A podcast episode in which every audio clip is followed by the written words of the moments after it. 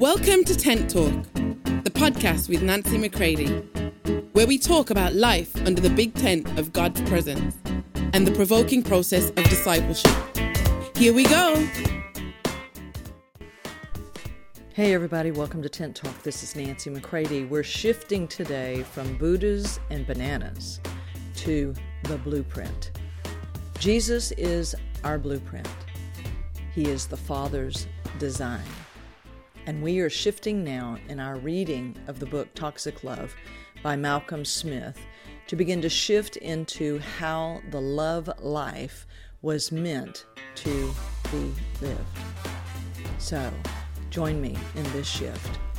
As I am traveling through Europe, let's continue to travel through the truth of the blueprint. Aren't you tired of Buddhas and bananas? I know you must be. Not just the podcast series, but living that way, where you are enslaved by your own stuff inside of you, enslaved to the opinions of others, to the um, love of others, to earning and working as hard as it is. And we cannot continue to put that blame on others as though they forced us into that what we must recognize is that uh, when man determined to live independent from God, he took on, um, quote, a love that is so toxic, so poisonous, so self centered uh, that it literally perverted the entire way. So it's important to recognize that God is love and only God defines love. It is the height of pride to think that we define what love is what the parameters and borders of it are. I watched someone uh, on social media over the last couple of days, just, just happened to show up on my feed, uh, that was uh, promoting uh, transgender and the the violent way that they spoke into the camera. Now, it didn't look violent in the sense of physically, but as one who has been delivered from this unholy force. I recognized it when this person looked into the camera and said, You will respect us. Now, I already respect all people because Christ has died for them. He has placed a value on them that is not based upon their beliefs, what they do, what they don't do. The fact that He died for every single person has placed a value upon that person that is not determined by the person. So when this thing of force comes at you, and looks you dead in the eye and says, You will respect me, you know you're about to be forced into, quote, respect.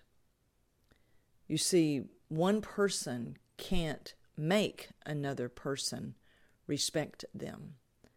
You don't do that by force. There is a declaration in the cross of Jesus Christ that forever settles the worth of every person. You know, if you've ever dealt in antiques or collectibles, you know that something's really only worth what someone is willing to pay for it. You might collect old Dr. Pepper bottles and you'd be willing to pay $300 for a special Dr. Pepper bottle. Me, I'm not giving you a nickel for it. It means nothing to me, but it means something to you. So therefore, you are willing to pay a high price for it. Well, you can know the value of every person when you look at what was God willing to pay to win them back. He was willing to pay Jesus. And my friends, there is no price, no number that you can put upon that value. It is ascribed to each of us by God Himself. And so when this violent statement was made, I could feel the force of the same force that I have felt much of my life when someone was forcing me, right, to participate in abusive love. when someone was forcing their will upon me, and out of fear and uh, survival, right? You acquiesce, you appease. Remember, that's all the Buddhas and bananas. And in no way do I think that here on these short episodes that we've covered everything.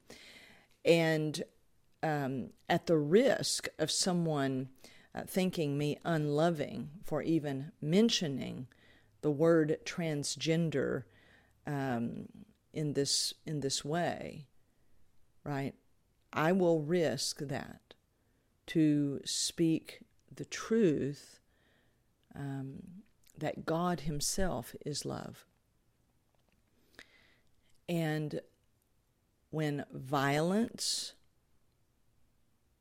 when force, right, begins to be um, exerted, you know that something um, it, behind it, right, is not the love of God. So that's why I cannot force someone to accept Christ. I cannot force someone, right? I mean, that completely goes against real, true freedom. And real freedom, my friends, is risky, right? It's very, very risky, right? So this is this is very key that we begin to realize that freedom is God's idea. And anywhere that there is control and domination, you can rest assured that's toxic love in many, many different forms. So, I want to continue reading in this episode today out of toxic love as we've shifted now into looking at how the blueprint Jesus himself, the design of the Father, the perfect man, right, who lived as a man, perfectly loved by the Father, then lived as people, mankind, were meant to live. So he's the blueprint. And here is the section from Toxic Love uh, called Life with People. This is inside chapter 3. Jesus loved his fellow man as humans were originally intended to love out of an inner fullness, not out of a need to evoke love from another person. God's love is not driven or compulsive, and love which is driven, a love born of need, does not have its origin in God. God freely chose to love us. He did not need us to complete something lacking in Himself.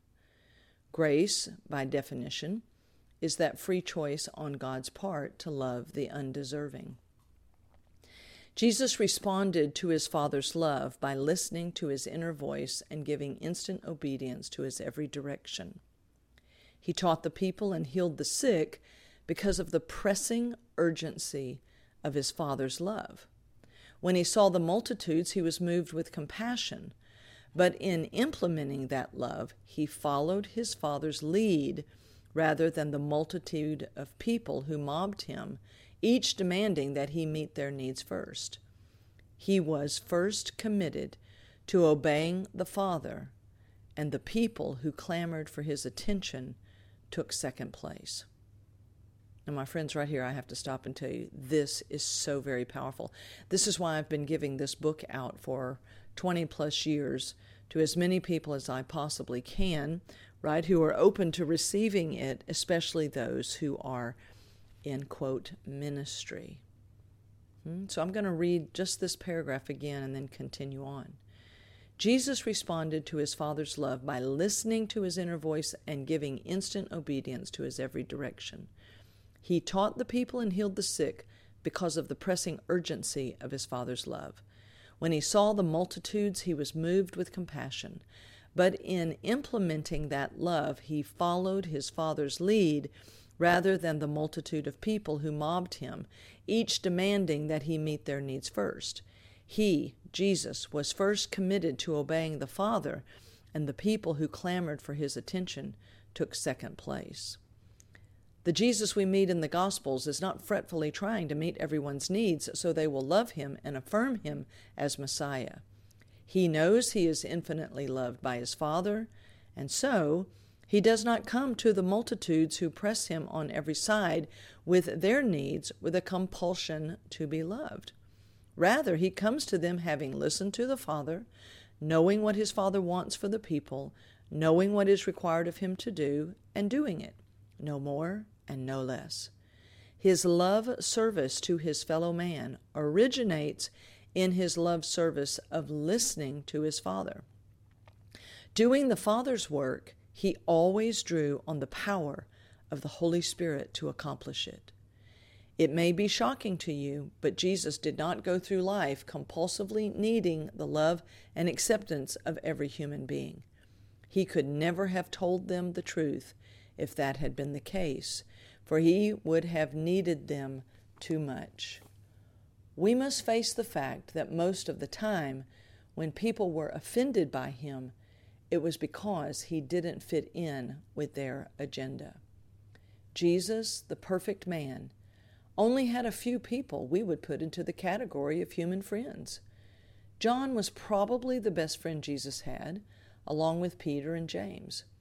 Mary, Martha, and Lazarus were a family of close friends with whom he could relax away from the crowds. When God visited earth and became a true human, he only had about six close friends. The rest either did not understand what he said or did and were upset with him, or they hated him and tried to kill him. Okay, my friends, the provoking process of discipleship is we are following the Son so that we may live as sons. This is why in my school, uh, no matter what form it takes, whether online or in person or whatever uh, way, it's custom designed to fit those that I'm working with. Uh, the first prong of my school is always you must enter in for yourself. It must first be personal, uh, not for ministry. First, it begins in us when God is putting love in right order. And it's us and the Father first and receiving His love for us and learning to walk in who we really are to Him. And then, secondly, is that we begin to identify with the Father in what He is doing in people's lives and in nations.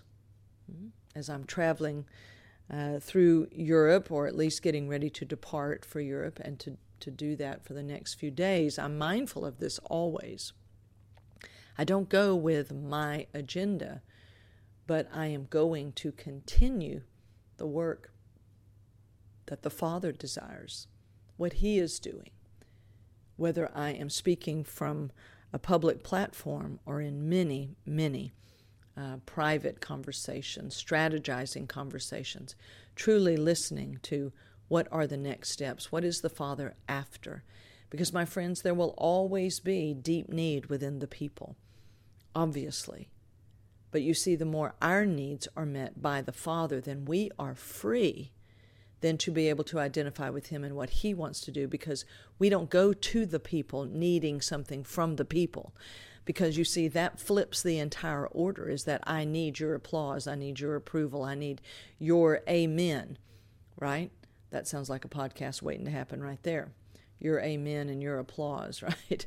right? I don't fear your attack. Mm, there I go. Every word starts with an A. Okay, but listen to me carefully, my friends. This is so key is that if all, quote, ministry, right, cannot be people driven, it must be led by the Father. And this is what we see in Jesus. And when we begin to really look, really, really look, and allow Holy Spirit to really show us how Jesus lived, the blueprint, the perfect design by the Father. We see that this is the way all mankind was meant to live and to be loved. And this is what I want to promote. It's not about what I'm against, it is who I am for. And the only way I can truly be for you is to be for the Father and to be with the Father. Otherwise, my friends, we are all misusing each other. we are trying to get from people, maybe with God's help, but we're still trying to get it from other people. And this keeps us stunted in our growth. It keeps us hobbling along. It's going to cause us ultimately to fling wide doors to things that are unholy. And with all the love and all the true respect, meaning that I value each one as the Father values you. I've come into agreement with Him, right? Of His value of every person. Hmm? I say, we must leave toxic love. We must, we must abandon it. We, we must come out of it, being led by Holy Spirit, allowing Him, according to Romans 5 5, to pour the love of God into us as born again people. Because we are going to need to be loved so that we can be free from people, so we can be sent to people by the Father. And whether they receive us or they don't, whether they love us or attack us, right? Whether they come violently or in any other way, we can remain true, truly, inwardly, remain true to the Father, right? So, I pray that you'll think upon these things, my friends, and we will continue uh, these conversations on the blueprint. Here we go. For more information on Nancy, please visit nancymccready.com or follow her on social media at NB McCready.